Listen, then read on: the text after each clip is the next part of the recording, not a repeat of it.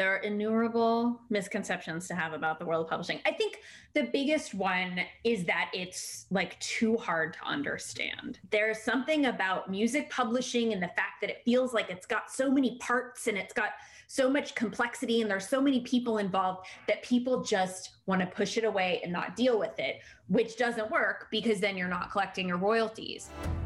It's easy to get lost in today's music industry with constantly changing technology and where anyone with a computer can release their own music. But I'm going to share with you why this is the best time to be an independent musician and it's only getting better. If you have high quality music, but you just don't know the best way to promote yourself so that you can reach the right people and generate a sustainable income with your music, we're going to show you the best strategies that we're using right now to reach millions of new listeners every month without spending 10 hours a day on social media. We're creating a revolution in today's music industry, and this is your invitation to join me. I'm your host, Michael Walker. All right, so I'm super excited to be here with uh, Anna Bond, who is the senior director of global business development at Songtrust. Not no relation to James Bond, or at least she says so. I feel like she would have to lie about it if she was, because you know he's a secret agent and whatnot. But uh, Songtrust is you know huge, huge company. Has been featured in Billboard, Rolling Stone, Forbes, and they're using current technology to be able to help songwriters and artists to collect the publishing royalties that they're owed across the internet. And so uh, today, I, th- I, thought it would be really helpful to kind of dive into that world of publishing royalties and figuring out, you know, how to utilize the current tools uh, like Songtrust to be able to collect on the the revenue that you have that you deserve as a songwriter. So Anna, thank you so much for taking the time to be here today. Thank you so much for having me. All right. So I'd love to start out just by digging a little bit into your story and hearing a little bit about how you got started at Songtrust. Sure. So I've been at Songtrust for about two years now. Prior to that, I was on the label side. So those are in the in the publishing and, and label world. There's the master side and the composition side, and and they always have like an uneasy relationship. So I came from the master side at record labels, and then I went to the composition side at Songtrust and you know both both aspects of that world have their challenges but they also have a lot of opportunities. So i was at record labels for about 15 years and joined Songtrust a couple of years ago because i i really believe in you know the mission of empowering independent musicians and songwriters and making sure that there is an option for music publishing royalty administration that doesn't you know require that you give away too many rights that doesn't require that you know you're paying for services like creative services that you might not need. And yeah i've just i found that that i really aligned with songtrust mission. Mm. oh, that's awesome. If i'm hearing you right it sounds like you said that you kind of there's two major sides and you almost like you like joined the dark side or you like you flip side. depends on the dark side depends on who you ask. Oh that's awesome. So you know, having worked with you know a lot of artists, I, I know Songtrust has a huge catalog of, of artists. Um, what have you noticed have been some of the biggest challenges, some of the struggles that musicians um, when they first get started with Songtrust? Like, what what's like the if you had to kind of put it into and summarize it into like a main uh, a main solution that Songtrust is providing, how, how would you describe that problem that they're solving? Well, I think there are a couple of problems. And um, one of them is that the music publishing world has been very opaque for a very long time.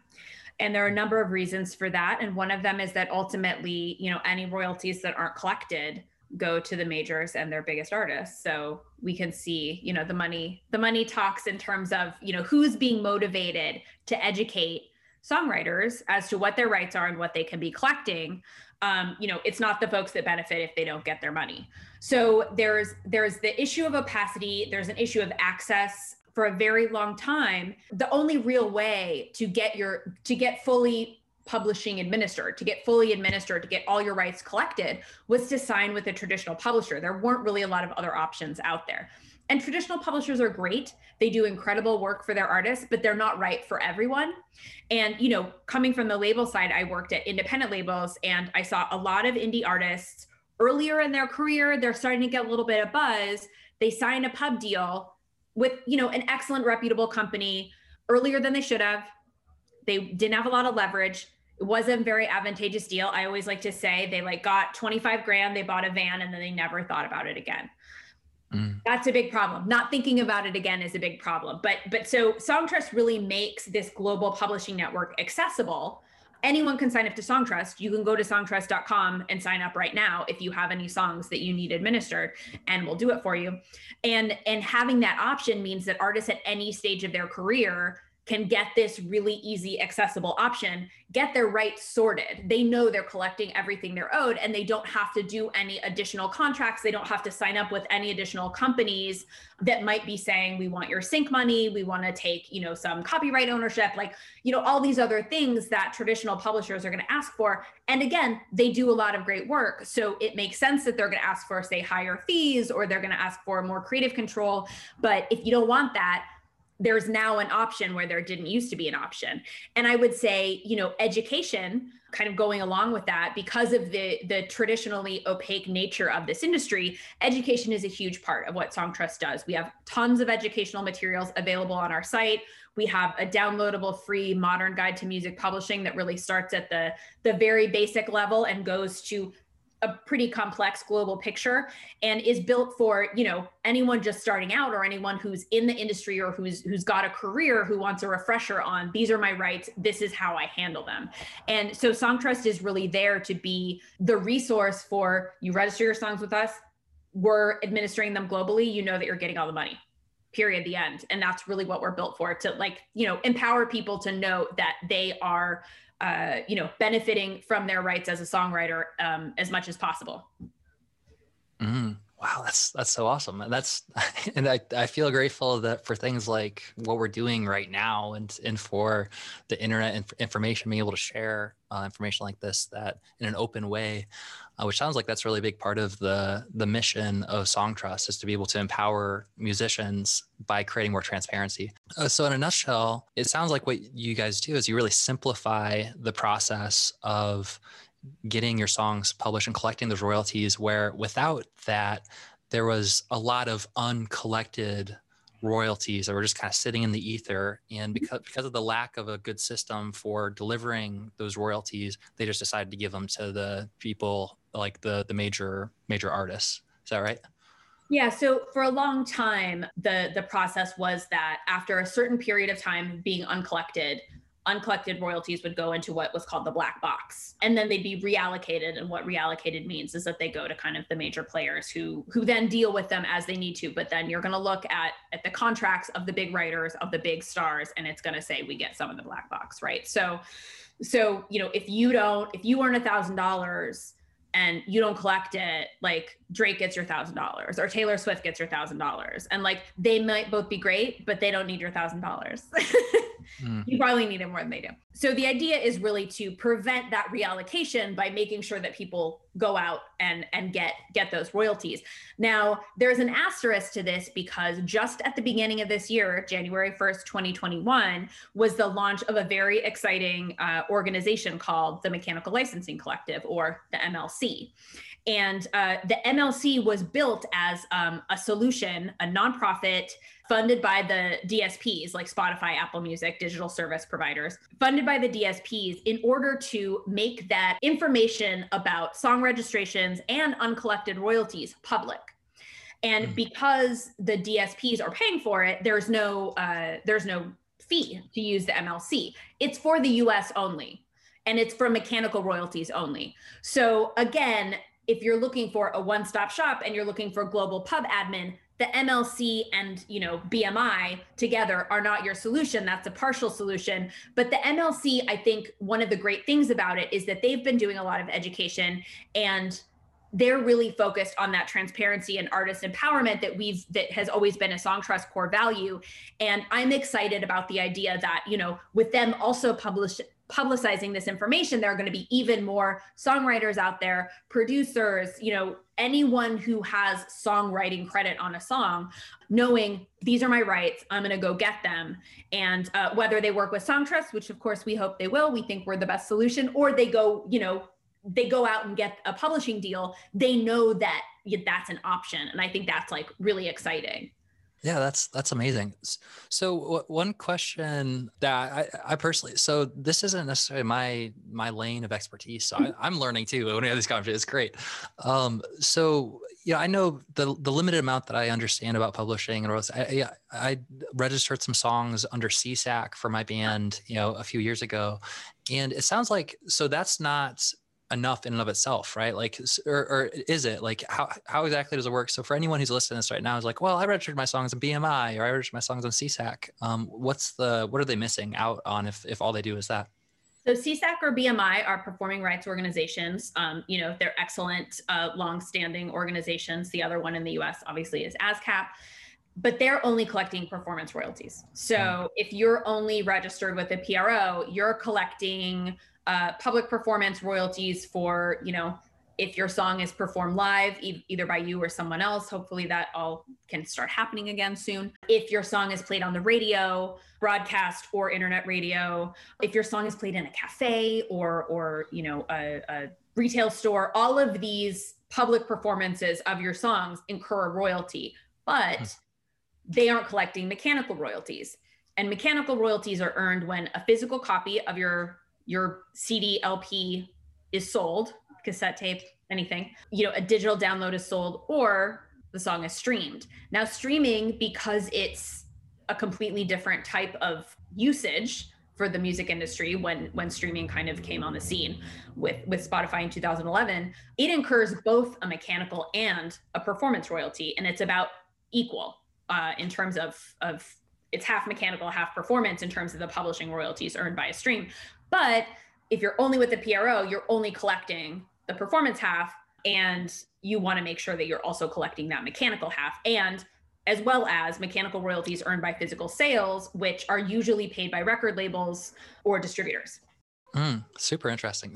So, with the mechanical royalties, are those generally? I mean, like if you distribute the songs through DistroKid or through TuneCore and something like that, like are they collected through there as well, or is that something separate? So if you're self-releasing through a distributor, like a distribution platform like a CD Baby or DistroKid, you probably don't have to pay yourself mechanicals unless you have a publisher who asks you to. But the streaming mechanicals are still coming directly from the DSPs, from Spotify, from Apple Music, from Tidal to the MLC, to Harry Fox Agency, to Music Reports. And those are just in the US. There are mechanical rights organizations all over the world and those are paid directly by the services. So you don't get them unless you go out and ask for them. And that's what the mlc was kind of built to address is you still have to go sign up there or you can sign up with songtrust and we'll do it for you it's easier. But you know basically you have to go run after that money. And with harry fox and music reports it was tougher because you had to uh, you know have a, a, publishing entity. There was there's a lot more complexity in as an individual writer getting those royalties from the mechanical rights organization. So there are a lot of different pieces of the puzzle right of your of your publishing royalties.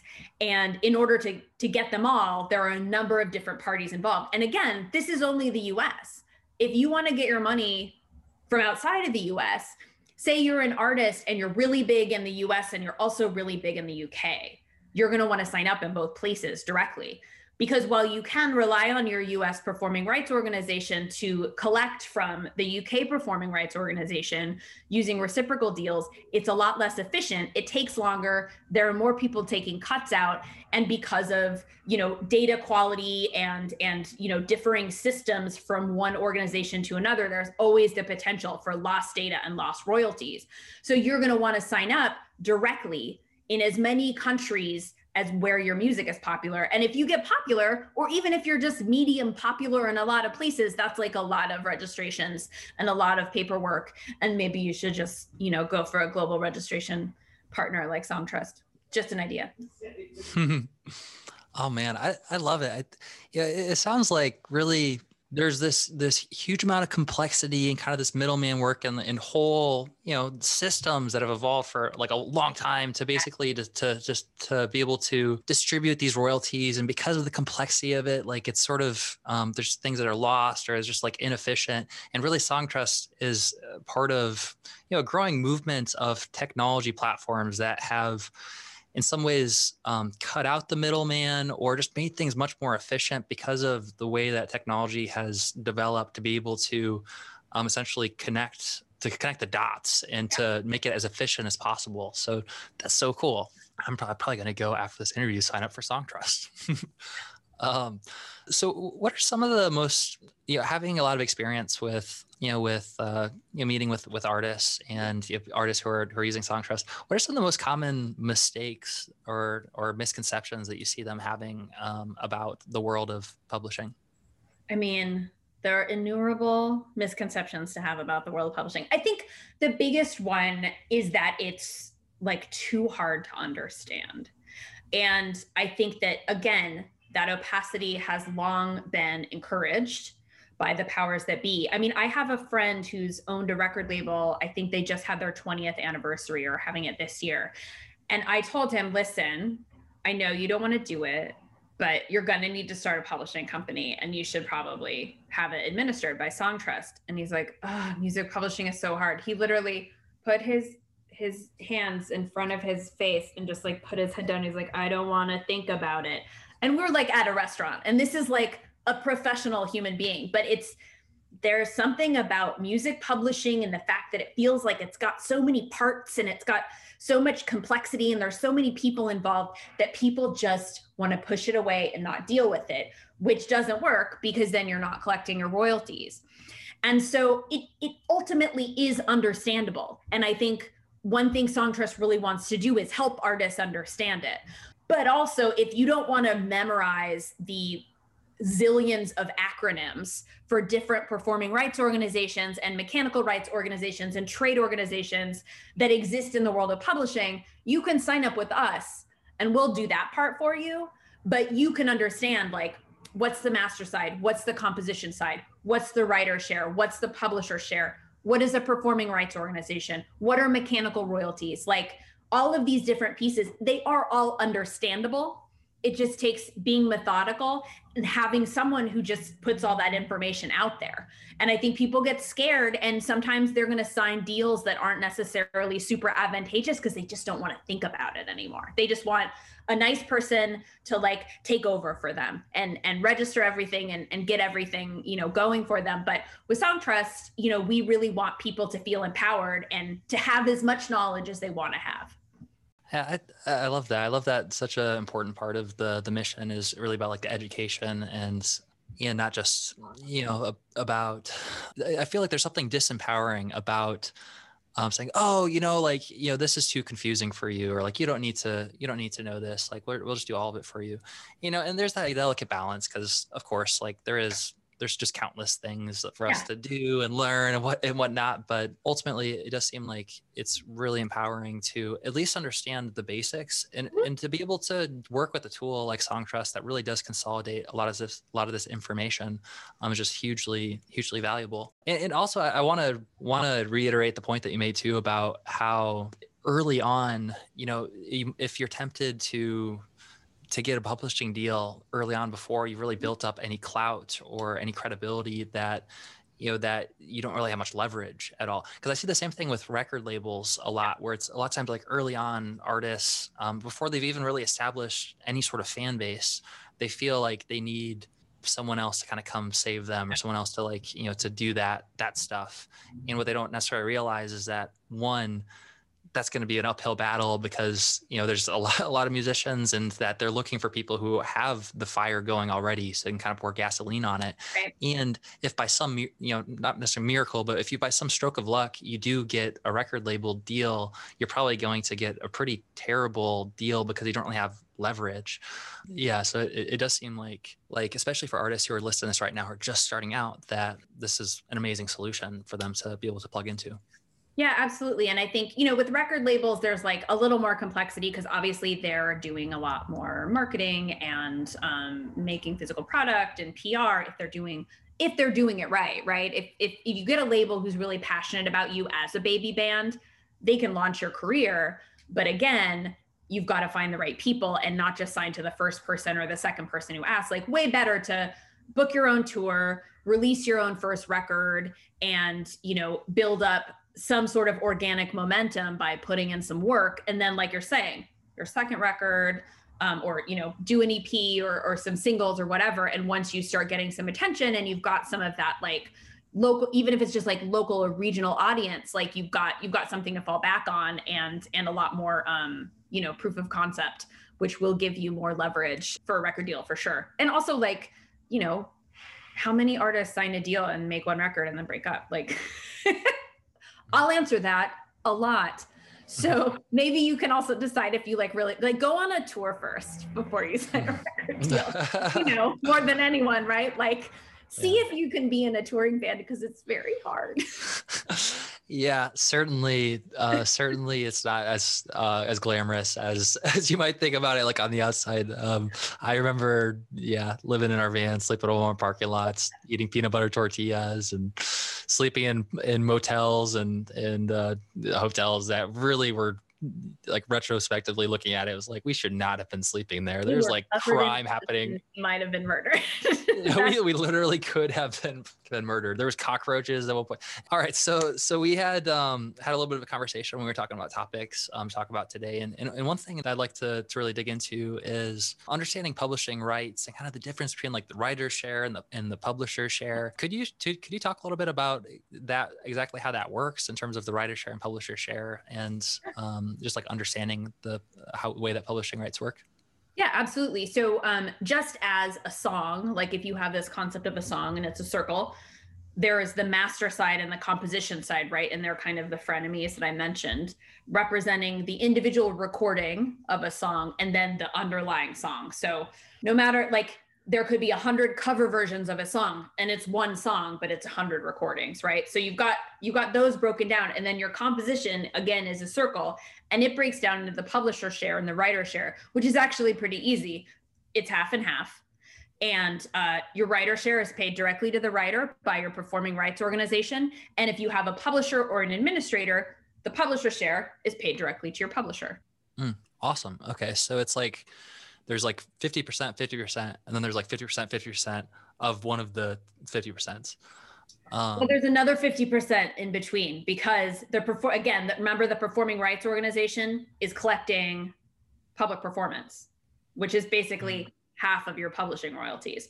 So the writer share and the publisher share are part of public performance. So your performance royalties, your broadcast radio, for example, or your or when you submit your set list, your your live venue performances. Those are all split up into writer share and publisher share. Now mechanical royalties are entirely publisher share. So basically if you get paid $100, right? If it starts at $100, it's going to be $25 writer share, $25 publisher share for performance royalties, and then it's going to be $50 for publisher share for mechanicals. We have a lot of diagrams on our website that aren't just like someone waving her arms in the air. So obviously, and this is a podcast, but um, but yeah, so public performance is broken down into writer share and publisher share. Mechanical royalties are paid entirely to the publisher thank God that that, that there's also diagrams um, in, on the website. If we go to Songtrust, that we can actually see just like a visual representation of how the breakdown happens with like the percentages.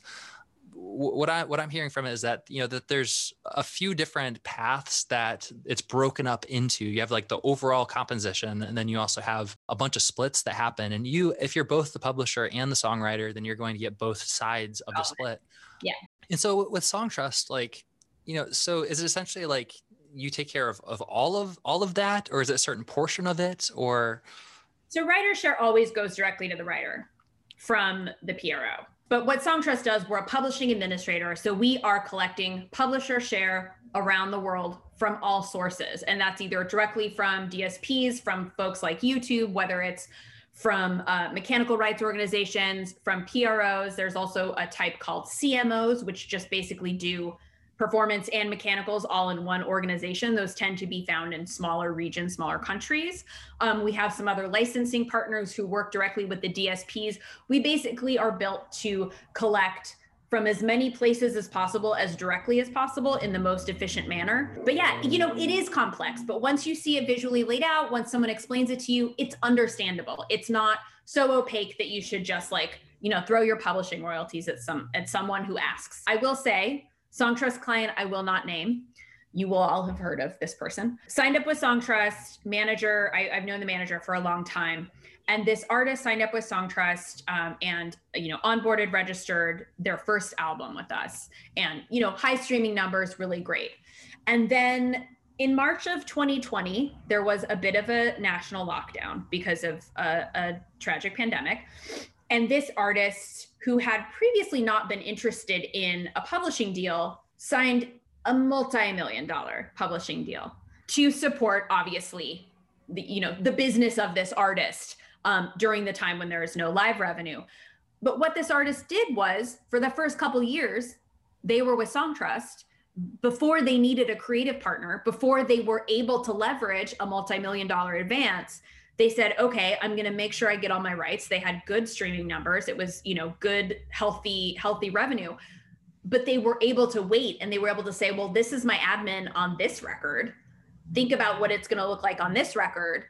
plus sync plus the other creative that a traditional publisher is doing and they could leverage this much stronger deal and so as much as songtrust wants to keep our clients forever we're happy to help an artist collect while they're developing and get to the point where they're like okay i'm actually a big star now and i can leverage you know a mega deal and you know hopefully buy everyone i know a house. I don't know what you do when you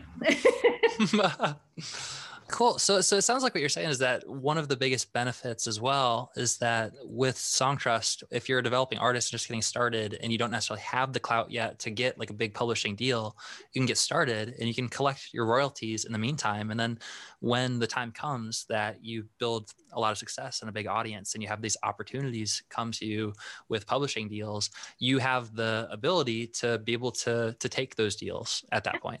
Absolutely. Awesome. Or if you get to a point where you're working with a label that you really get along with and they're able to represent your sync on the master side then maybe you don't need a traditional publisher at all. And maybe you've you know you've got all your admin sorted you've got someone repping you creatively and maybe that's that's another alternative. Or you're a completely self-released artist and you just you have an individual sync agent you have other people you have members of your team doing you know the creative work that a traditional publisher might do. But the admin is so specialized and the, you know it's like the doing taxes of the music industry or like math homework. It's you know it's it's the least fun the least glamorous but so important that mm-hmm. people will really kind of bend over backwards to make sure their admin gets done. And we're we're really there to be like well you can just get your rights sorted and figure the rest out. And you know we'll be there. Just mm-hmm. enter your songs into your dashboard and we're sorted Mm, fantastic. You know, I was the weird kid in high school that liked math. So, so I actually, I totally geek out on that kind of stuff, but, but I have, but what I have noticed is that most people aren't um, geeks, geeks like me. And it's just hugely helpful, um, helpful to have um, tools that can do these calculations um, for us and that we can, you know, that we can, we can utilize. You know, it's really um, funny because one of the bands I worked with who signed a publishing deal too early in their career, in my opinion, the drummer is actually a math PhD. He just wanted to focus on writing songs.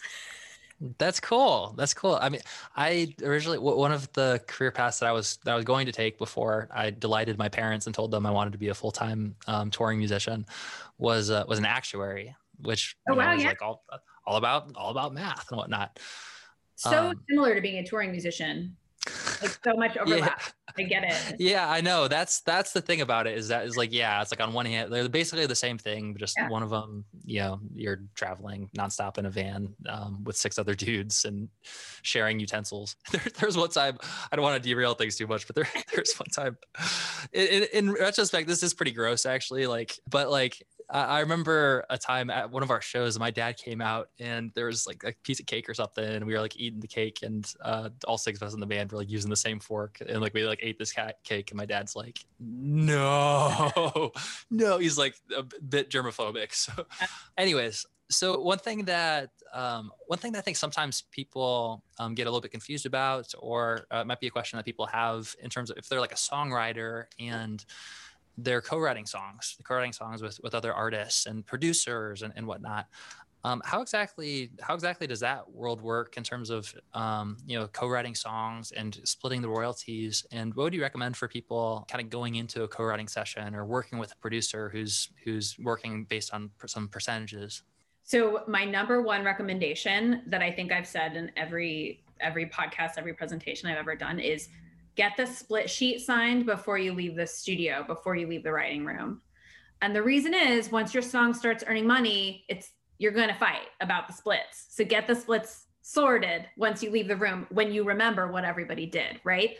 And there are software tools that that kind of help with that. But that is such a crucial piece because in order to register your compositions with the PRO, with the publisher, you need the split information and you need those splits to be confirmed because you know, if you guys if we write a song together, 50-50 split, and I leave the session without a signed split sheet and I go register the song 100% as written by me, which I would not do, but if I did, you will then have to go in and contest it, right? And I could be earning money for six months or a year before you notice that this registration has even been made if the song has been released. But if you get everything sorted, if you get every all your split sheets done, if you get everything registered as soon as possible, then you're in a much better place. But if you don't have a signed split sheet, it's a lot harder to make the argument that you were a co-writer on a specific song. And then you're in you're talking to lawyers you're using text messages as evidence like things get a lot very complex very quickly. But if you have this signed agreement signed split sheet it's easy. You just you know send it over to your pro you send it over to your publisher and they're they're very easily able to resolve the claim Oh, what's up, guys? So, quick intermission from the podcast so I can tell you about an awesome free gift that I have for you. I wanted to share something that's not normally available to the public. They normally reserve for our $5,000 clients that we work with personally. This is a presentation called Six Steps to Explode Your Fan Base and Make a Profit with Your Music Online. And specifically, we're going to walk through how to build a paid traffic and automated funnel that's going to allow you to grow your fan base online. And the system's designed to get you to your first $5,000 a month with your music. We've invested over $130,000 in the past year to test out different traffic sources and different offers and really see what's working best right now for musicians. And so I think it's going to be hugely valuable for you. And so if that's something you're interested in, in the description, there should be a little link that you can click on to go get that. And uh, the other thing I want to mention is, you know, if you want to do us a, a huge favor, one thing that really makes a big difference early on when you're creating a new podcast is if people click subscribe, then it basically lets the algorithm know that this is something that's new and noteworthy and that uh, people actually want to hear. And so that'll help us reach a lot more people. So if you're getting value from this and you get value from the free trainings, then if you want to do us a favor, I'd really appreciate you clicking the subscribe button. All right, let's get back to the podcast. Hmm. Awesome. And so I know you mentioned there's a couple of tools for like for for writing split sheets or like what what or would you just recommend like having a sort of like a printout that you normally do for split sheets, or what, what would your recommendation be there? Well, we have a download on our website, which is a split sheet. It's a PDF. It's just a pretty simple format.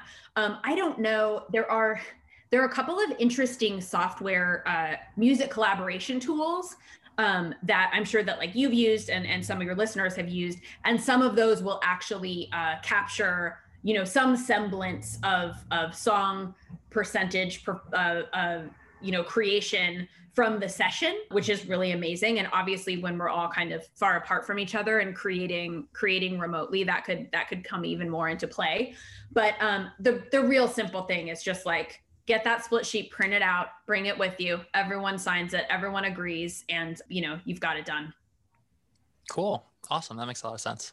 That kind of reminded me when you're talking about like the collaboration tools. Um, I, I haven't fully utilized this yet, but um, I'm taking a, a, course with Ryan Tedder right now, and he's he's talking about um, his production process and this website Splice. That mm-hmm. yeah, I've worked with several producers who use Splice a lot, but there's a, a, a, portion of Splice that's all about collaboration, and you can basically like upload your DAW um, projects and collaborate with people like remotely.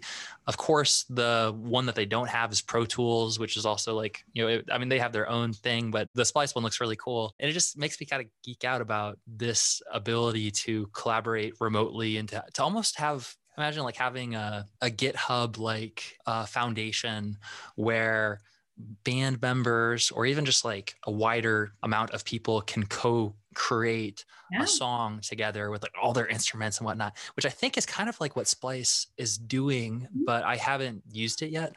Um, there's a, a little bit of, of a tangent, but have, have you heard of that tool? Have you seen anyone using that collaboration tool? Um, I'm very familiar with Splice, but um, I, as a non-musician myself, have not used their tools. I have like kind of toured their website and, and seen what they have to offer, but I'm not I'm unfortunately not an expert in that arena. Um, there's a, a company called the Labs, which has an online collaboration tool that is I mean, the GitHub idea is amazing. Like the idea that you kind of put something out there and then other people can iterate on it. And so then you've got, you know, suddenly a hundred versions of the song and one has trombone and one has vocals and one has, you know, a drum machine or, you know, whatever. Um, and the um, artist can approve, like they like listen through like, oh, this one's cool. Like I'm to, I'm to approve this. That is just a real confusing situation for music publishers right there. But I think it's a- right. People at my company are listening to this like, no. yeah, I guess technically, if someone if someone did that, I mean, like, would they just automatically have like a claim to a percentage of the composition, or would they have to like kind of like sign something to like give up their rights if they were going to do it? If it was, it was mostly just, I mean, kind of the same thing with like GitHub. I guess like people could technically be like, well, I contributed to this this thing, but like they, you know, they don't really have ownership of it. I think if it was if it was under like a Creative Commons license or something, it'd be easy. But just like doing a remix, like you can't just go do a remix of like a Kanye song and release it. Like you have to you have to get an agreement together. And and that agreement generally in the same way if it's like, you know, a previously released song and someone is doing a doing a verse on it, right? They're going to get a percentage of songwriting for that new version. But those are all, you know, specifically uh, created agreements with you know everyone's lawyers everyone's representatives on board because at the end of the day if you're not the songwriter and you're not the master owner everyone has to get in on that. You don't actually have the legal right to distribute any you know remixes or or any sort of recreations of a song that isn't a cover which you are able to do legally. But if you're using the original audio that's where you need uh, sample clearances you need remix licenses and, and and all that stuff. So it is it does get interesting. But covers totally fine. They have to let you do it. Yeah, yeah. I'm just gonna. I'll put a put a pin in this. I think at some point in the future, like it would be so cool to have like a platform, a GitHub like platform where people can contribute, and you know, it would take probably I don't know, maybe someone who doesn't like like have as many issues in terms of like of of rights, where it's like there's 100% ownership, so maybe it's kind of like anything. And I know that there's a lot of musicians who like there's like remix things that they do that like where they do kind of allow people to create a bunch of remixes. There's some cool stuff. I mean, you can absolutely you know do a Creative Commons license or something along those lines where you you say, or even like you know think about like beat leasing websites like you are giving like for your for your payment you are giving them the right to use you know this sample this this top line whatever um, in their song so i think there's a way forward for yeah. for our new company that we're starting right now, uh, by the end of this interview, I want to have, have launched the GitHub of music production. you know, one thing that, uh, that I think would be a great question to answer for people, because this is a question that I, I get a lot. And, mm-hmm. and I'm sure that you, you, you like have dealt with this question a lot too, is, is all about cover songs and cover royalties and what's, what are people able to do and how, what's the proper legal way to, to do cover songs. So I, I'd be curious, both in terms of like on a few different levels, a few different levels, like because I also get a lot of questions about artists who are live streaming, doing like live performances, um, and they're like playing songs, uh, like cover songs live. And technically, like, are they able to do that on Facebook Live, or like, you know, is there is that kind of a mucky area? Um, so that. Uh, but then also just like you know, if, if maybe a, a, a, easier one would be if someone wanted to record a cover song and um, and release it, what would be the the path forward in order to make sure they're doing that legally? So um, it's very simple. There's no problem. Basically, if you want to release it only to streaming services, the streaming services have blanket mechanical licenses in place in place with the publishers. And the mechanical license is what you need to be able to record your version of a song. So they've already got it you can record the cover, release it via, you know, distributor of your choice, and you're all set. If you want to make a physical product, you're going to have to ask for a mechanical license either from the mechanical organization, and that's going to be Harry Fox, very likely, or you can ask directly to, you know, the record label of the of the original song. If you want to make physical product, CDs or LPs, you're going to need a mechanical license to produce those. And you can get those either from mechanical rights organizations, uh, like Harry Fox, for example, has a very easy, you know, web-based application process if you're only making up to, I think it's like a thousand or two thousand copies. And otherwise, you're gonna want to, you're gonna need a mechanical license from the publisher of the artist whose song you're covering but usually those are really easy publishers grant mechanical licenses all the live long day so so you know unless you're some sort of problematic public figure or I don't I don't know, they're they're going to grant it to you. awesome. Okay, cool. So so it sounds like doing cover songs. If you're going to record and release a song, that there's really very little that you need to do uh, in order to release it um, on Spotify and release it, you distribute it on like DistroKid or TuneCore mm-hmm. or CD Baby. Um, you literally like you can just do it and not even have to like do anything special with it. You just like release it.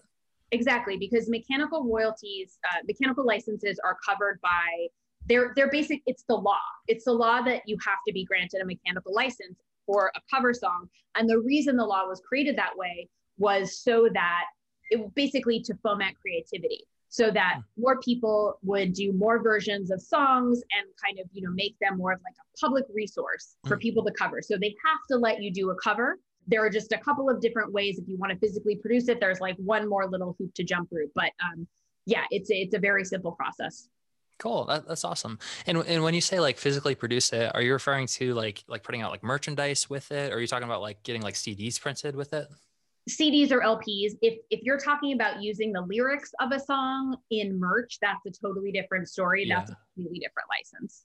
Okay, gotcha. So so we're just talking about like physical like CDs, but if you're just doing it digitally, then then you don't even have to. But but but also it sounds like what you're saying is that if you wanted to do these these physical ones, that it probably wouldn't be as very big of an issue if you're not you know like a political figure that everyone um you know is uh, not wanting to affiliate with or something. Then you know, then for the most part, uh, you wouldn't have an issue getting a mechanical license. Yeah, the they have to, to give you a license, but I could you know I could see I could see like a publisher not wanting to do a license for someone who is really terrible. I've never heard of that happening, but um, but it is the law that you have to be granted a mechanical license to record a cover of a song. Okay, and so so remind me, so like the physical part of it, you do need to ask for permission, but like with that part, do they actually have to give you permission to it if you ask for it, or is that something a little different? You know, I believe that they do have to give you the permission. I don't know if there are limits to what they have to grant. You know, if you're going directly with someone like a Harry Fox, it's it's very straightforward. But yeah, my understanding is they just have to say yes. But again, I feel like there are scenarios in which someone could argue that a cover wouldn't be allowed. But that might be like too theoretical, a bucket of worms to open. And I have politics on my mind. But um, yeah, at the end of the day, they have to grant it to you. And the mechanical license publishing rate that you have to pay is the same for everyone. It's just, it's called the statutory rate, and that's because it is set by statute. That is uh, the copyright uh, review board sets it. So it's not like you could be trying to do a, a cover of a Metallica song, and they're like, "Well, you have to give us a hundred dollars per LP that you press." It's not. It's like nine cents, and it's mm. the same for every song. Mm, okay, gotcha. All right, so on to maybe a slightly more difficult question, mm-hmm. um, which is with the cover songs. Let's say that someone, you know, it, my, from my point of view, it, especially in terms of like this question in particular, is that um, it seems like there's a a lot of concern or a lot of questions about about this especially from like very small artists who are just starting out who like they're like they want to do like a cover song they want to like play like a cover song um, to their audience to their private group like on on facebook and like they want to play it like on the guitar and they're concerned like they're concerned like is is that okay? Is it going to be taken off or or um, you know exactly what are the the laws around that? And for the most part like my sort of take on on that specific situation is like you, you probably don't really have much to worry about. Like, look, like it's not like they're gonna come after you with their lawyers and be like, yeah, you know, like you did. like worst case scenario, like you know, it like it gets taken off or something. But um, I would be curious just to hear your thoughts or just to hear how it how it works in terms of like what how what is the situation with there. I've heard that Facebook has like sort of like blanket um like royalty thing that, but like in YouTube. But how how exactly does that work in terms of um, being able to to record videos of cover songs and to be able to do live streams while you play like cover songs. But like you do your own version of them you don't like you know mm-hmm. play it like a dj like on it. Right. So videos so so live streaming is still a, a pretty big question mark which is surprising after the year we've had. There are performance performing rights organizations that are doing licenses for live streams in the same way that they would do for a live show right and you know in that case there's no issue with the cover song if it's being licensed by the pro just as the same way as if you go to a venue for a thousand people and you play a cover song live. No one can stop you from doing that. Um, i guess the venue could shut off the lights and the sound. But the pro there's no rights issue with you doing that. And with live streaming there was like an uneasy feeling that that's the case.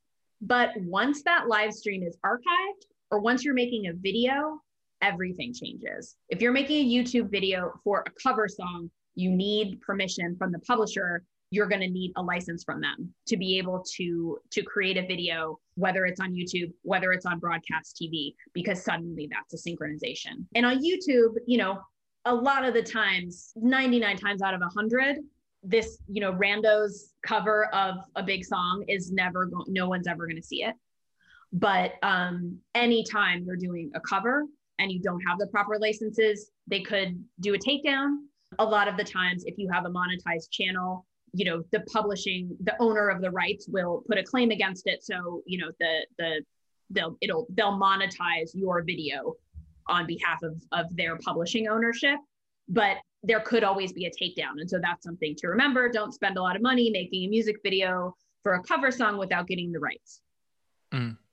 gotcha. Awesome. So so it sounds like if you are going to record a, a, music video and cover a song, that mm-hmm. that is a synchronization, and legally they have a right to take down that video if they don't if like it's it's 100% up to them and so if you want to be really safe then you need to reach out and make sure that you have uh, a license to to use that but at the same time you know as an artist who is up and coming you know it's it's a risk to record it but often what happens is that if they do if let's say that you record this video and it gets 4 million views then often rather than just taking it down they'll just monetize the mm-hmm. video on their behalf. So yeah if they have monetized this youtube channel they'll usually just place a claim against it but you know sometimes they won't sometimes they'll issue a takedown sometimes they won't notice okay Gotcha. But yeah, and that's only if it's a video. Remember,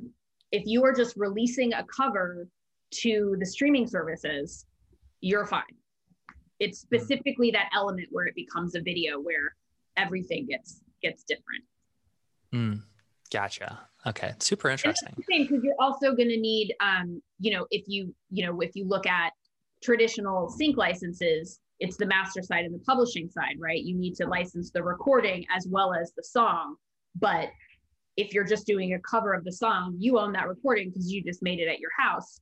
But the sync side, the the publishing side of the sync still needs to be licensed to kind of look at it that way.